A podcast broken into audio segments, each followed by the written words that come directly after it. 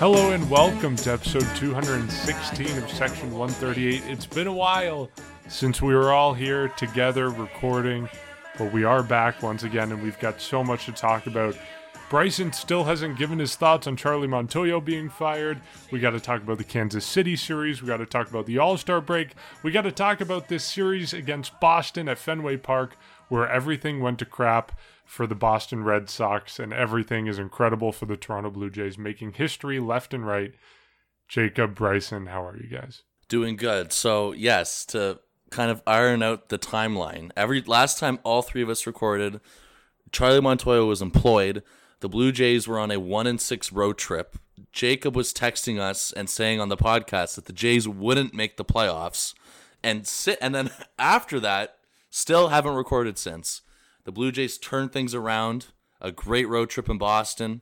Um, now the first team in the AL wildcard race. So pretty crazy and pretty funny how the mood could change in terms of just backlash and I guess just what the fans think in general over the course of the past week. But that's what that's what makes baseball so great because of how quickly things have changed. So yes, a lot has happened, and now we're talking about a solid sweep at Fenway Park and probably in front of one of the worst defenses I think we've seen all series with the way the Red Sox played defensively. It was just a complete nightmare of how they were playing defensively. Well, I'll tell you what, if if this team needed a boost, it came at the right time and Mark and I we talked about this, maybe the changing of the manager is what's going to cause that changing in performance, but I'll tell you what. I'm not going to get into that. All I will say is I'm happy this team is winning and they went from on the outskirts looking in on a playoff spot to they're right back in it and they're right they're leading that playoff race. And it's looking like it's going to be a lot better of, of a summer I guess. And now I think they have the Cardinals who are going to be missing some key players. Like they have a, a relatively easy schedule over the next couple weeks. A lot of teams that aren't very good. So things are looking up.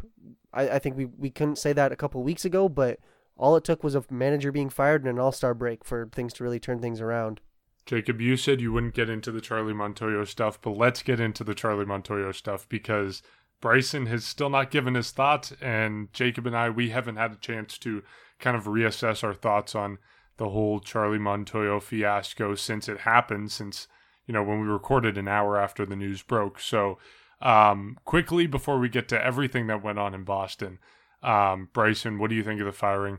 Was it the right decision from Ross Atkins, from Mark Shapiro? And obviously you have the benefit of hindsight being 2020 yeah i mean it's definitely a lot easier now to kind of have everything digested. And it's you know also we've seen the way i guess a glimpse of how john schneider's been managing maybe a little a little couple of changes here and there but i think first of all the most noticeable change is obviously the lineup order Another thing is you see, I guess, just the aggressiveness from the the offense, and of course the aggressiveness, while I guess just on the bases in general. So just a couple things that I've noticed um, in terms of a change. But going back to the firing, I'm not going to get into it too much because I'm sure I have a lot of people have pretty much heard from a lot of people in terms of the, their opinions. You guys as well. We kind of all were in the same ballpark about initial reactions, but I just think it comes down to once again the idea that one of us mentioned the last time all three of us recorded, and that was because of how bad things were going during that time, during that West Coast road trip, would Charlie Montoyo possibly be that guy in terms of a scapegoat? It's very simple in terms of all sports. The first guy, the easiest guy that you can go after in terms of making a scapegoat is your coach slash manager. I think that's exactly what we saw.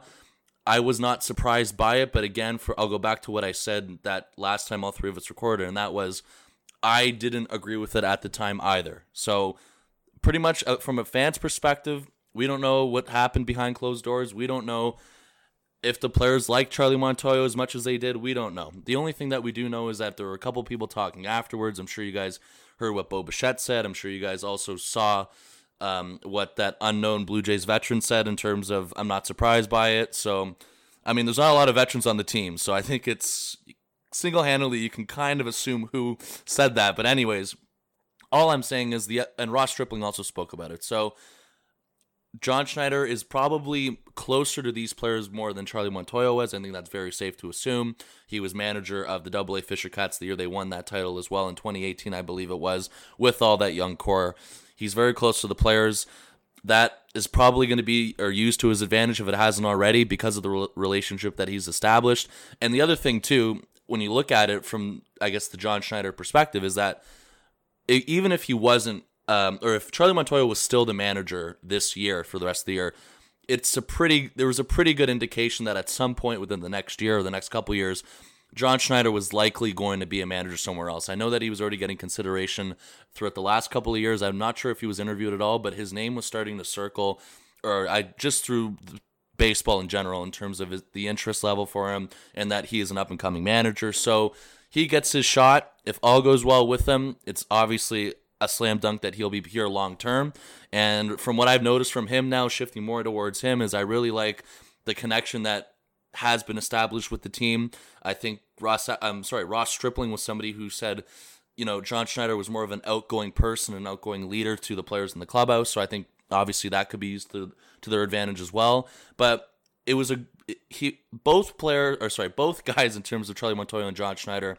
I think they're both fantastic people. And if last thing on Charlie Montoyo too, we can't forget what the just I guess the era of the last couple of years of what it has meant for the Blue Jays in particular. He became or he came on this job in 2018 throughout the rebuild. He was here throughout the pandemic years.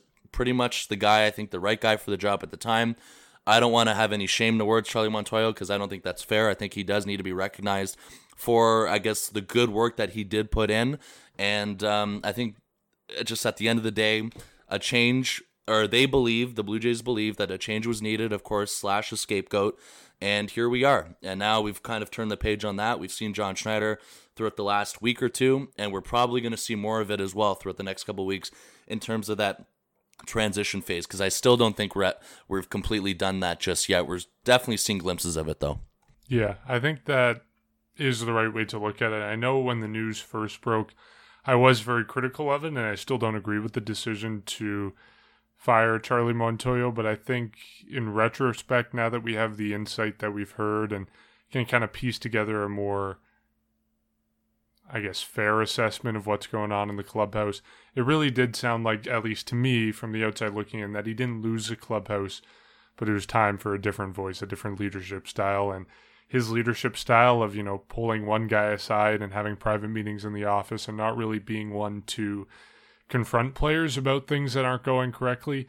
Um, that wasn't what the Blue Jays needed, and John Schneider could give the Blue Jays a little bit more of a kick in the butt. So I still disagree with the decision from the outside looking in. I think the Blue Jays should have endeavored to make better moves before firing the manager, improve the bullpen, improve the starting rotation, get that left handed bat we've wanted for so long before you fire the manager because it's we've said this before. It's not the manager that cut the hole in Vladdy's glove.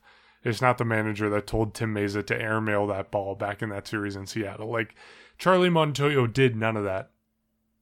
Improve the roster before you blame it on Montoyo. Um, and the biggest thing that I had issue with since we last discussed this all was when Ross Atkins came out in his press conference after the firing and said basically, I'm the one who's responsible for these problems. The buck stops here, and yet I'm firing Charlie Montoyo because he's the problem. So it just seemed like there was a disconnect there. I know what he's saying probably doesn't match up with the actual rationale for the Blue Jays firing him, but I disagree with that, and I thought that was a really dumb thing to say from Ross Atkins. But Jacob, couple weeks on from Charlie Montoyo being fired, how do you reassess your opinion? Um, do you take back what you said when we first discussed it, or do you stand by what you said then? So, when the firing happened, we were kind of under the assumption that this was because the team was not playing well. And if that's the reason, I don't take it back. However, we have now learned that that's not necessarily the case. It seems that if that it was more of what was actually going on in the locker room, in the clubhouse, with the players, and the fact that pretty much no player that was interviewed at least seemed upset by this proves that maybe this was the right move from a from a clubhouse perspective. I'm not saying that, and I I'm pretty sure we both said this in the, our live stream when we talked about it. Just because the team plays well afterwards, or if the team were to play well afterwards with a new manager, it's not because of the new manager. It's more of just causation or co- correlation rather than causation. But I have to say, if if the rationale is truly what we've learned that it kind of is more, and and that's not that the players are just not playing well, and we're going to try and change the manager because that's easier than going out and getting a new player. Fair enough, but if it actually is that there were some legitimate issues within the clubhouse, then perhaps that is the right move. And it is interesting. You know, you're hearing a lot of key players say that, yeah, I'm not surprised by this, where normally they'd say, oh, I'm, I'm not going to comment, or they'd say, I'm surprised by this. What we heard is that, yeah, no, this was a move that people expected to happen, or at least even if they didn't expect it, they're not surprised by it. And that's why I'm saying I I'm 50-50 on this because you easily could go and keep Montoyo. Team could rebound. They could obviously still do what they're doing right now, even with John Schneider. But at the same time, if the change does actually end up being what the team needed and what the players wanted but wouldn't actually say, then it's something that you at least have to entertain. So obviously with the team playing well, I can I can say that I'm not a, a fully against it, but if I was Ross Atkins, if I was in this situation, I would not have fired Charlie Montoyo when I did. It would have been, may if the team continued to play bad, maybe now or in the next week or two, then I would entertain firing him. But only after you give the team a little bit more of a chance, you add to this team, and then you say, okay, the team's clearly not working with what we have here. Now let's go for the manager. But I'll tell you what, team's playing well right now. I think the mood definitely seems better if that makes any sense. Like the team, like they're obviously when you have a football game type performance with your offense in the first game against the Red Sox, it's gonna look good. But they seem all all energetic, all happy. So I'll I'll say that we'll kind of ride the hot hand of having John Schneider, but it's such a tough situation because I don't fully agree with firing your manager, but I also, given the circumstances, don't think that it wasn't at least a considerable uh, move that they should have made. So it sounds like we're all kind of on the same page of disagreeing very much so with it initially and now coming to understand it a little bit more, but still having some of our own reservations. But yeah, I mean, it's hard to sit here and say it was a dumb decision when the Blue Jays just had the fifth best offensive game in baseball history. You can't really sit here and say John Schneider's doing a bad job. Um, so let's talk about what happened in Boston. I I mean, you can't really put into words what the Blue Jays did in their first game back from the All Star break. A twenty-eight to five win. The accomplishments, the history-making parts of that game have been repeated over and over. But the fifth most runs ever scored in a single game in Major League Baseball history. The most runs the Blue Jays have ever scored in a game, the most hits they've ever had, the most runs that the Boston Red Sox have ever ever given up. And my favorite stat of all this, the Boston Red Sox, you combine their last two games of the first half, first game back on Friday night, the worst three game run differential in modern baseball history. You have to go back, I think it was 1894 for the last time that a team has wow. had a run differential that bad. And that is not just including major leagues now. Well, major leagues, including the umbrella of the Negro leagues. Um, there's a whole lot of games that that covers, and the Red Sox had potentially what you could call the worst three game stretch in Major League Baseball history.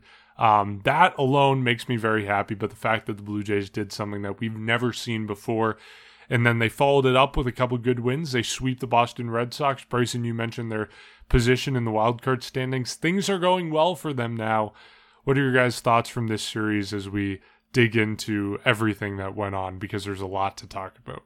So I think the biggest thing to take away from this is that going into the All Star break, you take three or four from the Royals, you fire your manager, but you need a big, big second half. And with three teams getting into the playoffs, I know I said that I expected this team, or I had a very bold take of saying this team's not making the playoffs.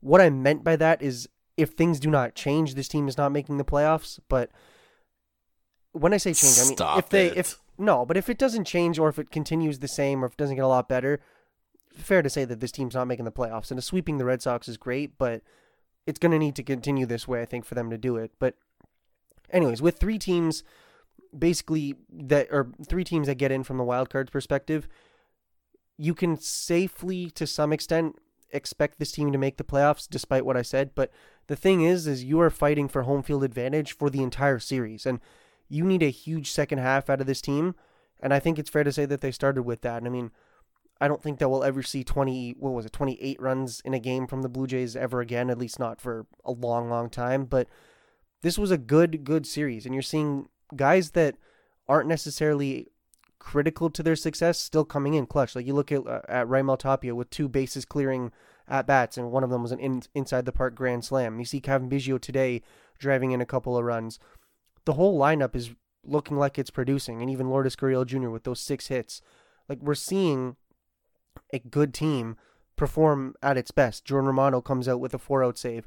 Kevin Gausman and Ross Stripling, you know, they're having good outings. Like this team is looking like what I think it's expected to when all three aspects of the team are playing well, even four if you want to consider defense. Like the defense did look pretty good this series too. And I think that's the biggest thing that we need to remember here is you're on the road to start the second half of the season. You're playing a division rival these are what I would consider to call maybe a statement game or statement series where you come in and if you're down and you end up losing this game or if you're you're the Red Sox really you and this is how you start your series at your second half of your season series against an AL East opponent.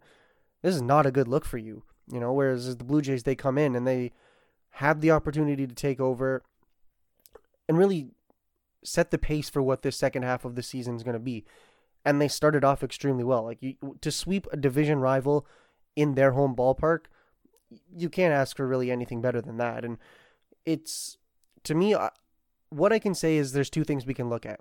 One, the Blue Jays were very good in this series, strong pitching, defense was great, bullpen rotation was great, offense was good, but it also, even when it wasn't as good, it still got the job done. But the Red Sox were also terrible in this series, so you obviously can't expect that all the time, but if you're able to compete with a team this good and you know eight to four win, I'll take that in the third in the series finale. I'll take that as more of a realistic approach to how you're going to play the Red Sox, or really the second two games. The first game was an, an anomaly, but if you're able to win games like this against a division rival, you're able to get leads, build on it to some extent, and hold those leads. You're looking like you're in a very very good situation, and then what I think is going to get interesting is where do things go from here? Now you you go home, you host the Cardinals for two games. They're going to be missing two key players, and I, I did mention that earlier. But then you play the Tigers. Then after that, you're going to see the Rays. So it's going to be an interesting next couple of weeks. What you saw against the Red Sox was good. It's very promising, but I want to see if this is the true Blue Jays. Is, is this truly how they're going to lead into the trade deadline? And then is this how they're going to finish the season? Obviously there's going to be bumps in the road, but if you're able to do what you did against the Red Sox and get dominant p- performances out of all three of your starters, Stripling maybe a little bit less dominant, but again, got the job done, and that's the key thing. You're able to do that, get hits from your key contributors, and then other guys that aren't necessarily key contributors add on to that. Your bullpen's fantastic. That's really what we're looking for here, and is if the team can continue, then I think this is just a sign of things to come. And maybe uh, maybe I will end up eating my words about not expecting this team to make the playoffs because basically what I said is, and I said this earlier, the team needs to uh, do a complete 180 if they wanted to make the playoffs, and to start the second half this way, it's to me it's very promising. It is, and just to think about it, you went from expecting the Jays to be in the World Series to them not making the playoffs to hopefully you eating your words. So it has been a roller coaster. As yes, it's been a roller coaster, but honestly, that's been the case for everybody uh, over the past couple weeks because I think the All Star break, as much as the Jays were playing good heading into those final games throughout the All Star break, they still were one of the teams that I thought needed the All Star break. Of course, we spoke about it earlier. They had a managerial change, just all around regardless of how good they played before that, I think they needed a couple days to reset, and I hope that it really did help them. Um, they come out of this. I mean, really, when you want to look at it from the offensive way, there's really not much nitpicking you can do with the offense. I mean, 40 runs in three days is ridiculous, and I believe that was also a franchise record for the stretch of those three games. So you had that going. You had broadcasters predicting everything. Dan Shulman, I believe, hinted at an inside the park grand slam, which is insane. And then you had Pat Tabler today on the Sunday game predicting the the Tapia double or triple in the gap right before, literally right before the pitch was thrown. So you had that going on. Um, the Boston Red Sox, first of all, I well, the other thing is that the Blue Jays really play the Red Sox well. no matter what the situation is. But in this case, uh, the Red Sox are pretty much, I think, just two games above 500 now. They are in a really difficult spot, and this was a really bad showing for them this weekend. The defense they were playing, like, I'm no idea how they played this bad over the uh, this weekend. So I just think offensively, it was pretty much a perfect assessment. Um, like you look at the box scores throughout pretty much throughout the last three games, and everybody was involved. Everyone was doing their own thing, especially on the Friday night. Obviously, um, you know, you had Kevin Gausman go out, not the greatest or sharpest outing from him, but in terms of the starting pitching, I think it's fair to say that it did its job. And of course, in the Saturday game with Alek Manoah, a very bizarre start to his outing after he kind of spiked the ball in one of his pitchers, and then he looked like he was in a little bit of discomfort. But after, I guess, a couple of shaky innings early on, he settled down.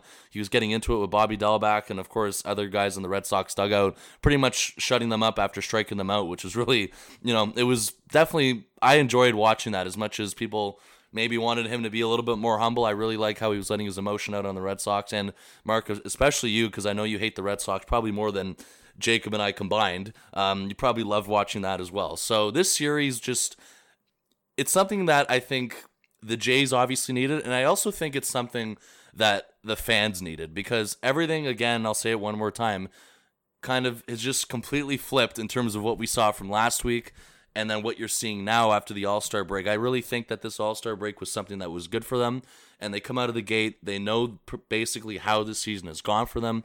A team with high expectations, unfortunately, haven't put it together at a consistent rate this season. Sometimes the pitching's good when the hitting's bad. Sometimes it's the other way around. It has never really clicked at the same time. So they need to get on a run. Uh, the, they were never out of a playoff contention whatsoever, no matter how bad they were playing. When Charlie Montoyo was fired, they were still in a playoff spot. So that's pretty crazy when you think about it too, in terms of I guess just everyone losing their mind over the last couple weeks. Is that the Jays were never out of a playoff spot; they were still in a playoff spot. Now they're in a really, or they're in a much better position. Obviously, you passed the Tampa Bay Rays today, and I know or when you look at the Seattle Mariners, because they're a, a, team chasing the Jays, now they are by a couple of games. I know that they do have the head to head record, but essentially, you also, in a way, make up for that sweep last week in Seattle because of uh, the Astros who swept the Mariners this past weekend. So you make up games back from that series. You pass the Red Sox, you distance, obviously, the Red Sox a little bit from yourself. You pass the Tampa Bay Rays. You have a good opportunity this week to continue to win series against the Cardinals without a couple of their best players. And of course, the Detroit Tigers next weekend. You're in a really good spot before you got to head back to Tampa Bay, like Jacob was talking about with the schedule.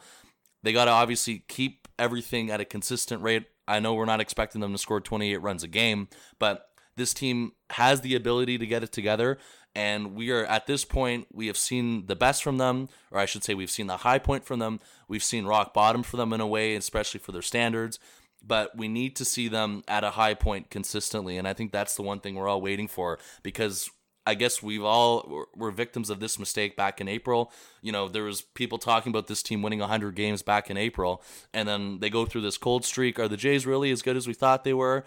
And you kind of have to be careful now with this team, with all the predictions you say. And I'm talking about you, Jacob, with your playoff prediction, is that it is just a roller coaster of a ride this season from them. You just don't know if they're going to play like this uh, throughout the next week or things can change. So that's why this time around I'm going to be a little bit more careful about me being, you know, fully sold on them playing to their capabilities. But definitely, as you said it, Jacob, to end it off, it was definitely a good series, uh, pretty much a perfect series. It's a series that they needed. I'm glad the fans have a kind of a period now to calm down a bit. One more week until the trade deadline. We know that reinforcements are still on their way, and the Jays have a homestand coming up. And of course, on top of that, my highlight for Tuesday night, and it's going to be pretty much everyone else's highlight, is you have the return of Buck Martinez. I think that's going to be a really special moment on Tuesday night. So right now, things are really looking good for this team, and I hope at the end of the series, or I should say at the end of the week, we keep the good vibes going because we haven't really done that consistently this year.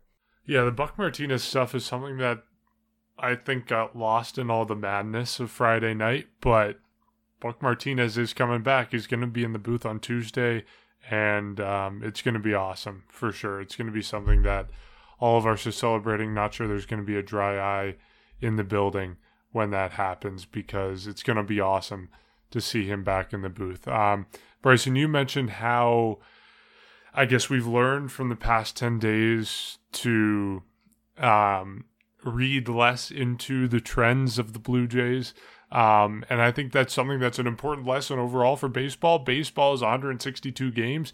You win some, you lose some. You're going to go through terrible stretches. You're going to go through amazing stretches. And I think what we are learning and what a lot of people are learning this season is that you when people are overreacting, you should be mellow. When people are saying that this team is terrible, you should be mellow. When people are saying this team is the best team ever, you should be mellow because odds are it's an overreaction. And if you stay right in the middle, you're going to be right. And I mean, you just go back 10 days can change the perception of a season. You go back to prior to that mess of a road trip in Oakland and Seattle and all that stuff. You go back before that, people thought the Blue Jays were doing great. They had success. The good vibes were flowing on Canada Day, winning against the Rays and winning a series against the Red Sox and having that walk off, et cetera, et cetera. And then they go into that road trip, everything falls apart. Their playoff odds drop by 40%, according to baseball reference. Um, and then over the next week, week and a half, we get back to where we are right now, where the Blue Jays, according to Baseball Reference, has have a 83% chance of making the playoffs, and that's increased by about 20% over the last week. So, what we are learning from this is that 10 days can dramatically change the perception of a season, and um, you need to be mellow. You need to stay right in the middle because you cannot read too much into what's going on. Um, Bryson, you said I'm probably the happiest out of this series just because it was against the Red Sox. Yeah, it was awesome to see them collapse in that way. And I think, you know, I'm not going out on a limb when I say this, but that's some of the worst baseball I've ever seen played. Ever. Full stop. And I played one, two seasons of baseball, one fall ball, one spring ball, and was terrible. And I think that's worse than I've played.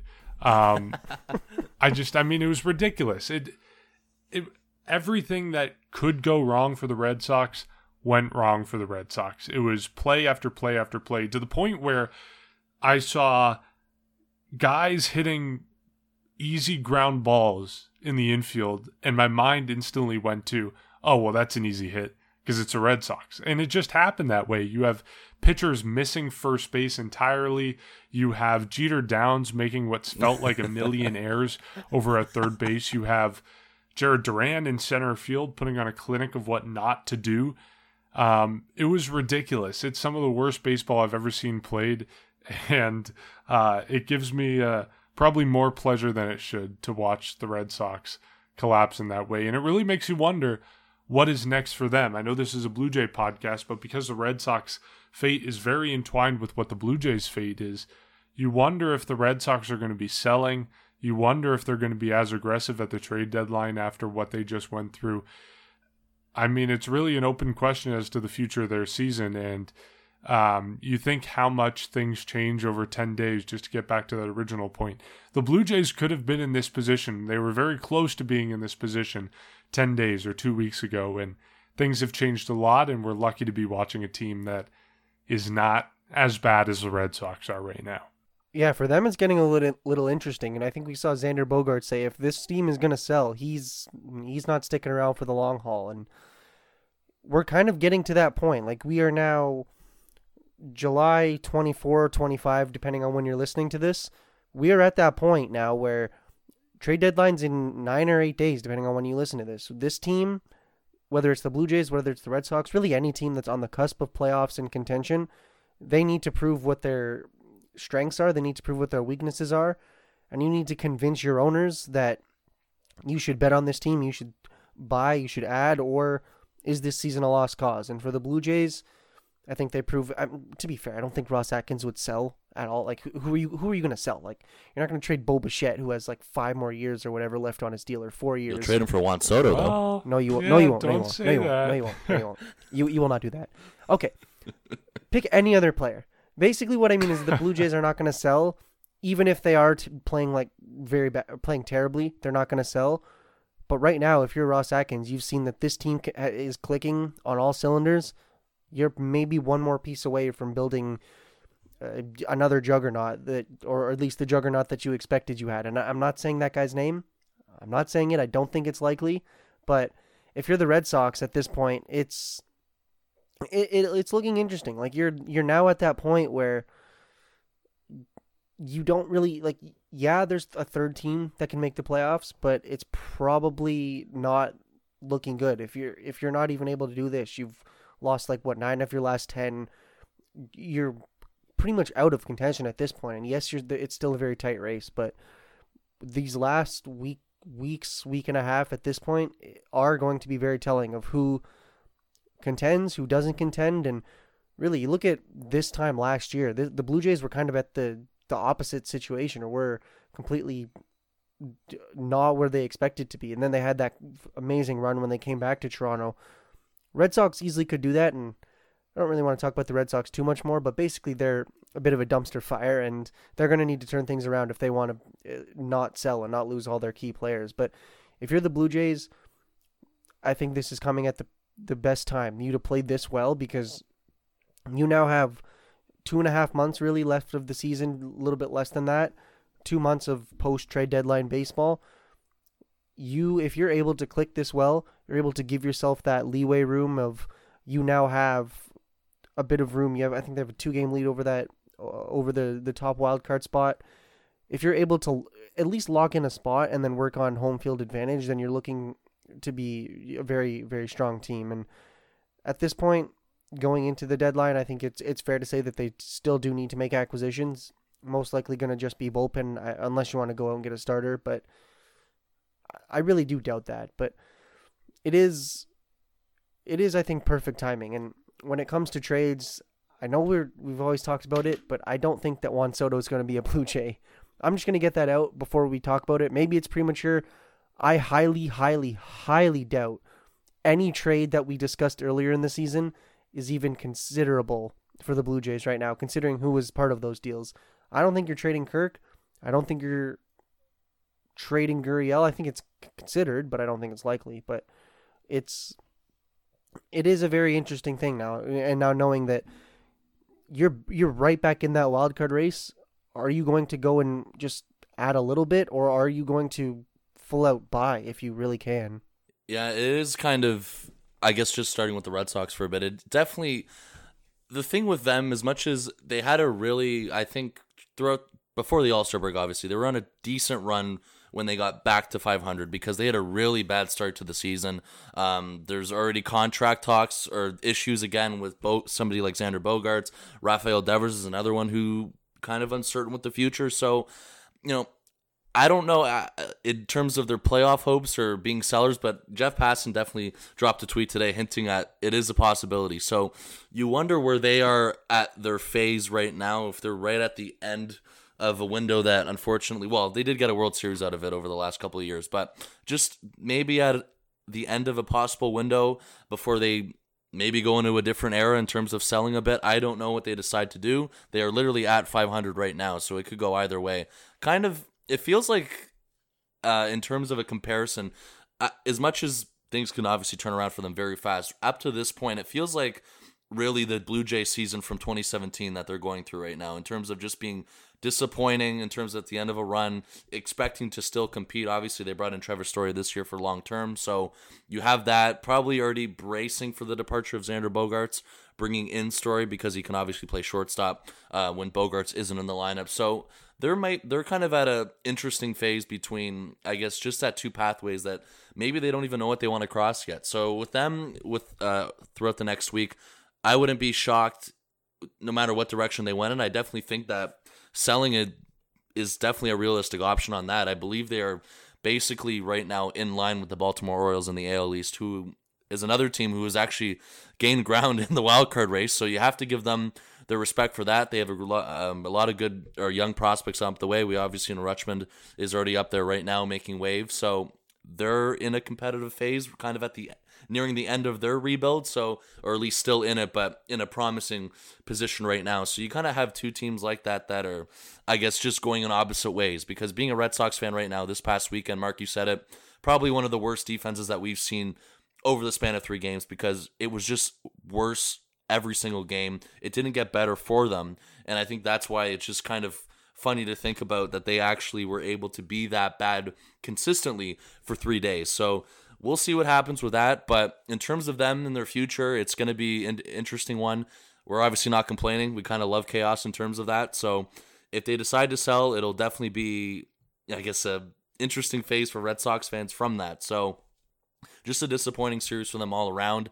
And again, the Jays kind of separated them from the Red Sox throughout this past couple of days. But of course, things can obviously change. They can definitely go on another uh, run because that's what they were doing. I guess I would say maybe over the past month before obviously this series happened. So they're at a weird phase right now, and we'll see what happens with them in the future. But for the Jays, uh, Jacob, you mentioned it, uh, kind of the key name that may or may not be moved next week with Juan Soto. We'll see. I think in terms of that, every team's probably calling the Washington Nationals about that. And um, if you're the Blue Jays, I don't see how you don't entertain it, regardless if you like that or not. It's Juan Soto, and we've already, I think, had a couple, I guess, segments about him already this year, early on in the year when we saw the initial report that the Jays were interested in. This was a few months ago now. So we'll see what happens with that one as well. But we're getting closer to the trade deadline, and we know that the market is starting, as much as we still haven't really seen it amp up yet, we are kind of getting now to that point where it will begin to. I know um, Andrew Benintendi's name's been thrown around a lot. Of course, his vaccination status is something that has been, a, or we know the vaccination status, but it's been very tricky in terms of AL East interest because obviously the AL East teams have to come to Toronto a lot. But it seems like as of yesterday or the day before, the Yankees are kind of taking a serious run at him for that. So we'll see what happens with that as well. And um, it's just something that the Jays obviously also have to consider when you're trading for guys or you're looking in the market for guys.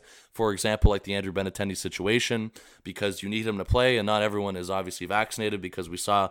Um, what happened during the Kansas City Royals series with them missing their key guys, and of course we see what's going on with the Cardinals tomorrow, missing their two top players, and um, that's kind of a disadvantage as much as people want to call it an advantage for the Jays. We know we know this already though, but it's something that they obviously have to keep in the back of their mind as well when they're looking at possibly acquiring guys. Yeah, I find it interesting that we really haven't seen the trade market heat up at all. I think the probably the biggest trade we've seen so far is Daniel Vogelbach going to the Mets from the Pirates. And that was, if I remember correctly, just a one for one, I think. I think it was just Vogelbach for a Mets prospect. It's like the market has been extremely slow, and I think that surprised me a lot because you go back a week or two, and all the problems that the Blue Jays were having is the exact same problems that teams around baseball were having with relief arms and starting rotation issues and that sort of thing. So I'm really surprised that we haven't seen um, a lot of action and a lot of hot market rumors and that sort of thing going on across baseball, but especially with the Blue Jays, um, because we know they are looking to improve and they will add someone by the deadline at a big piece. I'm confident of that, whether it's Juan Soto big or not. I still think they're going to make a big move, and I'm surprised they haven't done it so far. But um, on Juan Soto, like, yeah, odds are it doesn't happen with the Blue Jays. I, I mean, that's just the luck of the draw. There's like you say, Bryson, every single team, 29 teams, are going to be calling the Nationals and asking about him. Um, obviously, most of those teams aren't seriously in contention, but you can probably fairly say 10 or 15 teams are in serious contention for Juan Soto. So if you just play the odds, odds are the Jays aren't going to get him. But you look at their situation right now, everything they need, everything they have, everything they don't have he kind of fits in really nicely. And they have guys at the major league level that it sounds like they would be willing to move for a guy like Juan Soto. Um, the natural option is a catcher. They're not going to trade Alejandro Kirk right now.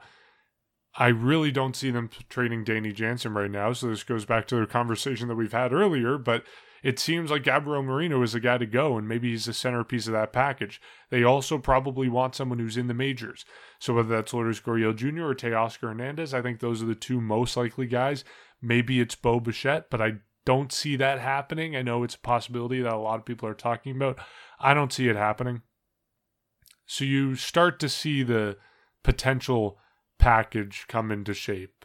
Gabriel Moreno, Teoscar Hernandez, let's call it, and then maybe three or four top prospects.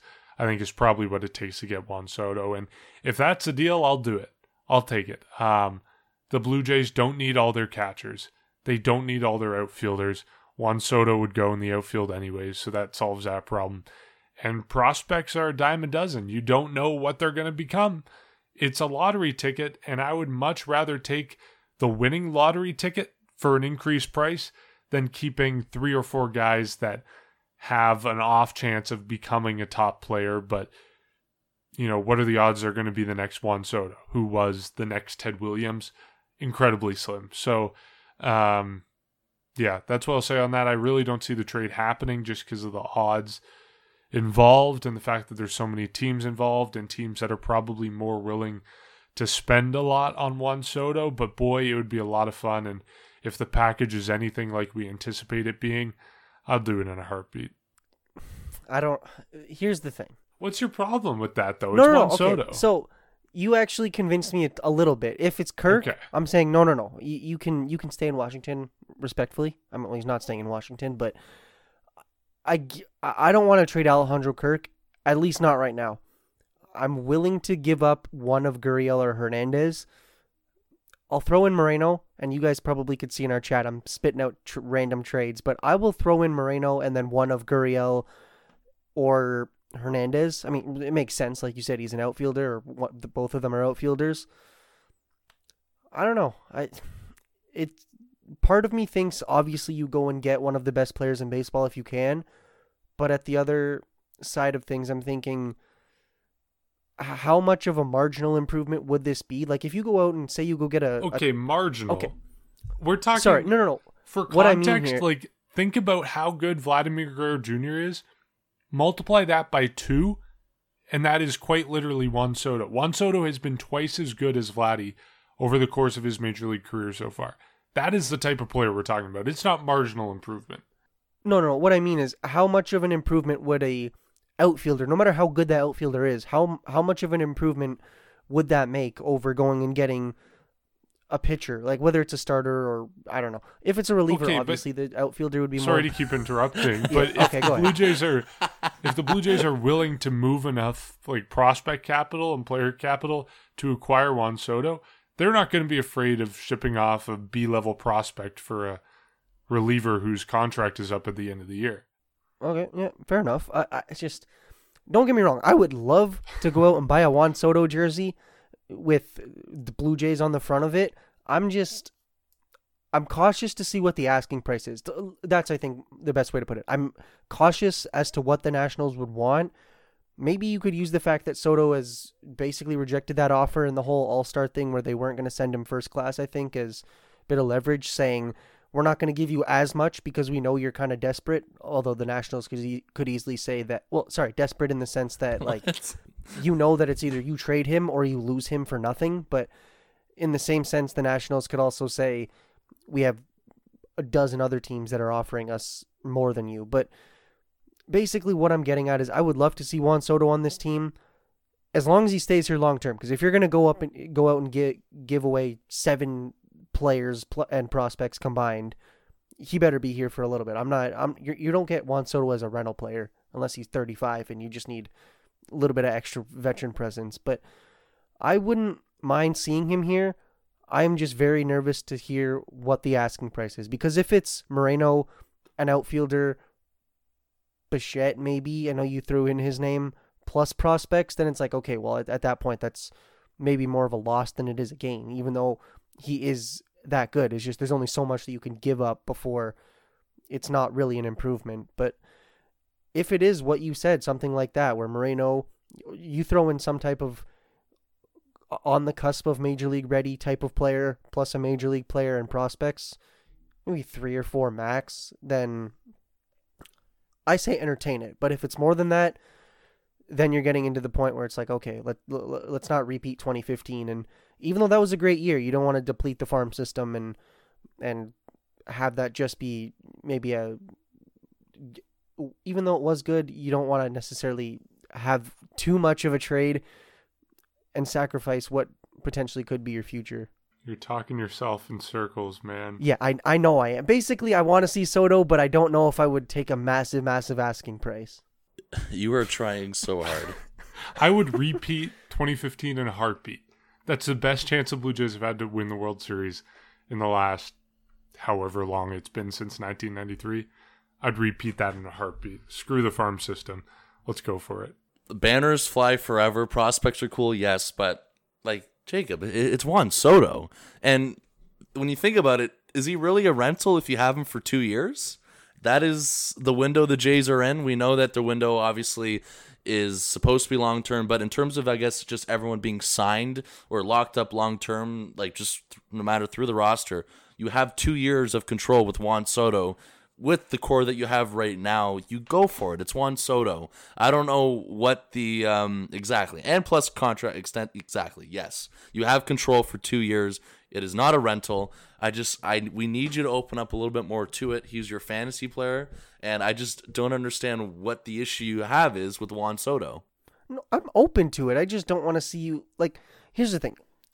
You guys have both mentioned that the the prospect situation, and I can't remember where I saw this, but it was something like 90% of prospects, even if they're in the first round, don't make it past X number of years in the majors. Basically, to say that just calling someone a first rounder doesn't really mean anything. That it, it could mean something, it could not. But I don't want to.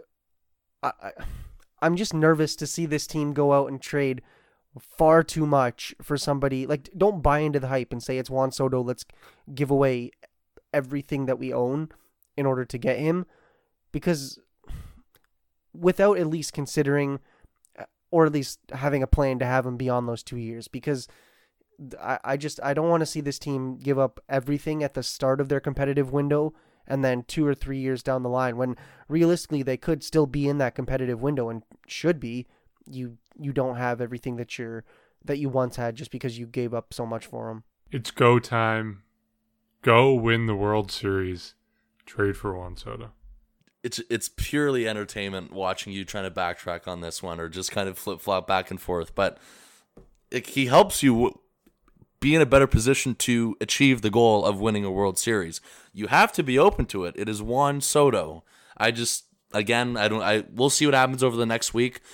We'll probably record one more time before the trade deadline, of course. So maybe throughout this week is because Mark, you were talking about it. The market really hasn't even I guess, heated up yet. But Juan Soto's name has definitely been thrown around. Another name, now, of course, now I'm just opening up a whole can of worms, but another name that is now starting to also float in I guess just with rumors because contract also in the next couple years. I believe he is up a year before Soto, so that is more of a rental if you want to call it that, and that is Shohei Ohtani.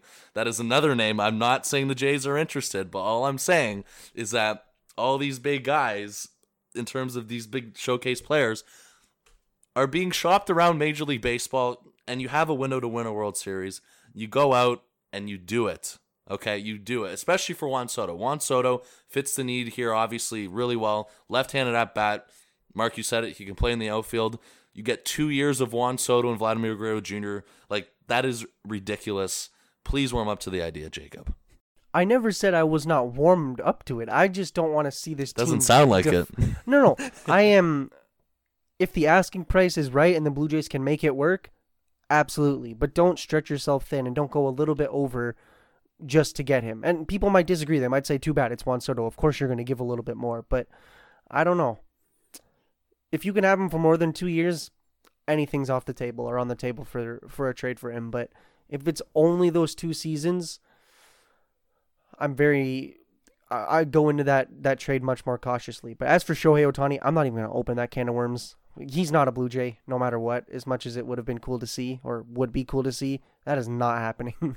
Yeah, I don't think we have time on today's podcast to talk about Shohei Ohtani. I realistically, one word on him, I really don't see the Angels trading him. Like, regardless, I don't see him moving anywhere. But, anyways, that's a whole other can of worms.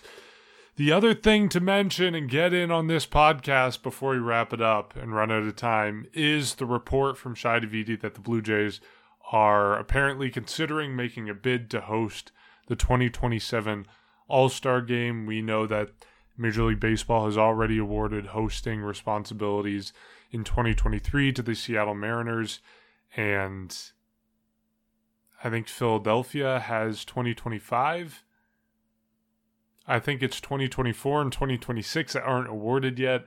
I don't know. The whole system's kind of messed up. Major League Baseball going away from what it used to do, kind of going a year to year basis, and now they're planning further far ahead.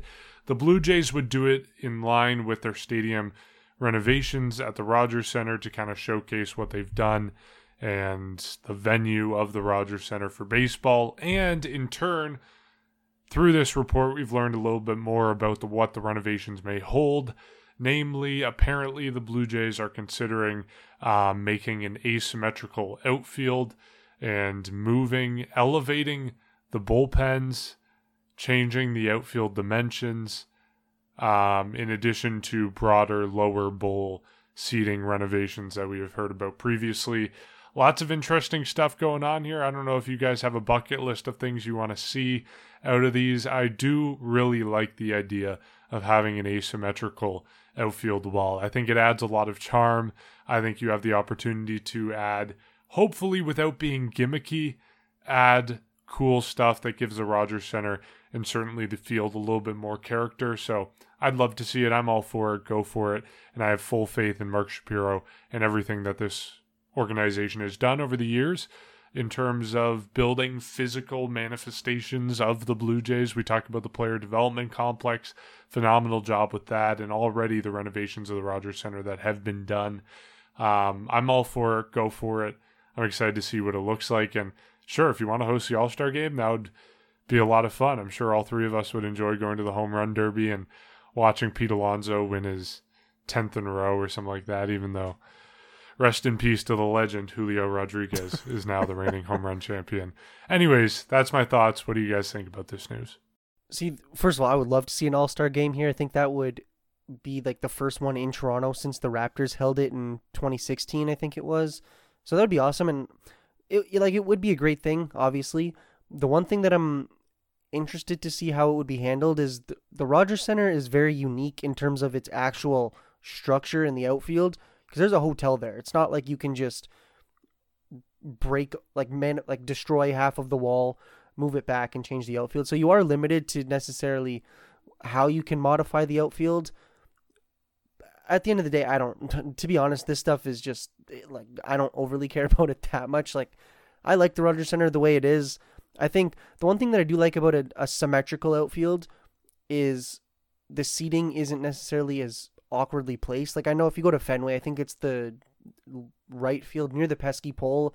It down the baseline, it's straight, but then it like bends outward. So if you're sitting maybe 15 rows back of the pesky pole, where I was actually like a long, long time ago, I had to almost do like a 180 to actually see the outfield or see from the outfield, see the uh, see home plate. So I'm not saying that the Blue Jays would do that, but I just I don't want to see them necessarily change too much just for the sake of changing it. But something like elevating the bullpen, I think that would be definitely cool. Like maybe you have, I think it's Kansas City Kauffman Stadium where they have one outfield and then or, or in the outfield they have the bullpen, then up slightly elevated it's the next bullpen, something like that. Like that would be. Cool. I don't know. I don't know about Kansas City, but I know um, Progressive Field in Cleveland. They have the kind of stacked bullpen. Oh, okay. You know what? I think that's what I was thinking. Yeah. So I think it was that one actually. Yeah. So it's it is. I, I do like that something like that, and I that would be something that it would be really cool to add. It's not so secluded, although I'm sure that the last thing the two teams want to do is interact with each other in the middle of the game. But something like that would be cool, and especially if you can see the players warming up from the actual field that would be you know quite cool. But in terms of actual renovations, I'll just like you know, whatever Mark Shapiro, Ross Atkins, whatever they want to do, I'll just you know I do trust them, and most of these things are like to me at least they're minor. I just want to see a good game. I want to. I, like the atmosphere of the Rogers Center, and who knows, maybe this would be a cool way to show off uh, what you have and instead of tearing down the Rogers Center, you just you make it down, make it as cool as you possibly can, and host that All Star game. Yeah, I'm open to any sort of change that they do at Rogers Center. Uh, we know it's kind of going to be staggered, I guess, throughout the next couple of years before. I believe not this winter, the winter following is going to be uh, just, I guess, the winter where they do most most renovations. So I believe just most work will be done in two years from now, besides of next year. But anyways, by the end of the renovations, it likely will be uh, 2027 when the Jays could possibly host the All Star game. Mark, you were right; they do it very weird now. So there's a host for 2023 in Seattle, but there's no host for 2024 and 2025. Philadelphia is hosting 2026, so I don't know why 2026 and not 2024. Don't ask me, but uh, just reading now too, the only team I guess not to host the All Star game, or I should say MLB City, is Tampa Bay for obvious reasons. So that they will now be the only team, or they are the only team, I should say, or city who hasn't hosted the All Star game. They're really fun. It's been years since obviously there's been one at uh, Rogers Center, and the home run derby at Rogers Center would be really cool to go to go to see. That is something on my bucket list to watch a home run derby in person because I just find it very entertaining. I know you were Mark, you were the one that loves it the most out of all three of us, and it was a really entertaining one this year. I thought with Julio Rodriguez kind of coming out of nowhere and upsetting Pete Alonso along the way, and of course Jacob's favorite player Juan Soto winning the home run derby though. That was really interesting to see as well. So you have but that. Jacob lost. That's true. Jacob's true. lookalike Pete Alonso lost. That's true, Jacob. You do Yeah, look like it wasn't Pete my best day. It wasn't your best day, but anyways, Bad sleep the um, night before.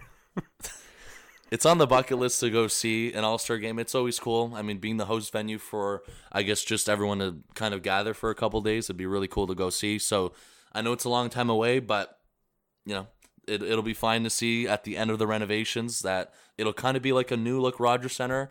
While you keep the distinctive, I just obviously you're at the same location, you still have the roof, but there will be major changes coming towards the lower bowl, towards the field. You were talking about the outfield being asymmetrical. I'm all for it. It is a beautiful ballpark to some people. Some people don't like it. It's always a cool view with the CN Tower in the background when the roof's open. But in terms of the actual facility, we know that it's aging and we know that it is likely in need of uh, some major renovation due to the fact that we are probably at least a decade away from even considering uh, or even being close to getting a new stadium in general. So it's something if it's something to be done to extend the life of Rogers Center for you know a long term over the next decade again, then it's something that they got to do, and it's something that I'm sure they've already kind of begun planning out in terms of how the field's going to look and it's going to be a really different look and i think it's going to be a good look at the end of the day as well because just knowing the history of how the jays have renovated things we know that the facility they have down in dunedin that they've established over the last couple years that's amazing in terms of the fields they have and how big it is compared to what they did have i really am excited to see how creative they get with what they're planning at rogers center alone All right, two games against the St. Louis Cardinals, who are not the Cardinals that you know and love. They are the Cardinals minus